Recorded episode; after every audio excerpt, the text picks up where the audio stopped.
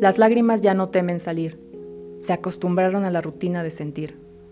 No hay música, palabras o calor que las consuele. Se entregan al rostro desencajado y triste que habitan. Salen a cubrir con sabor salado cada milímetro de la dulce piel que las acoge, para llegar a los labios, en donde muchas mueren, mientras otras caen desde la barbilla hasta el pecho, creando caminos de dolor y de sanación. Las lágrimas nublan por momentos la mirada y vuelven pesada la mente que las llama. Pero una vez que brotan, limpian los ojos que llenan y sacan de la prisión los sentimientos más arraigados del corazón.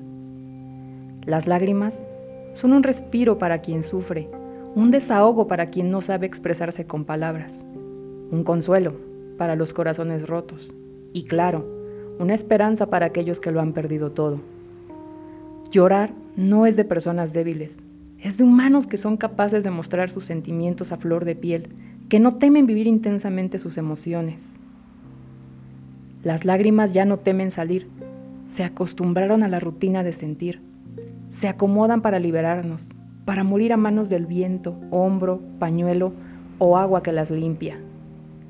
Las lágrimas son pedacitos de nosotros que se pierden con el dolor, pero nos dan la oportunidad de lavarlo y seguir por mucho que esto pese.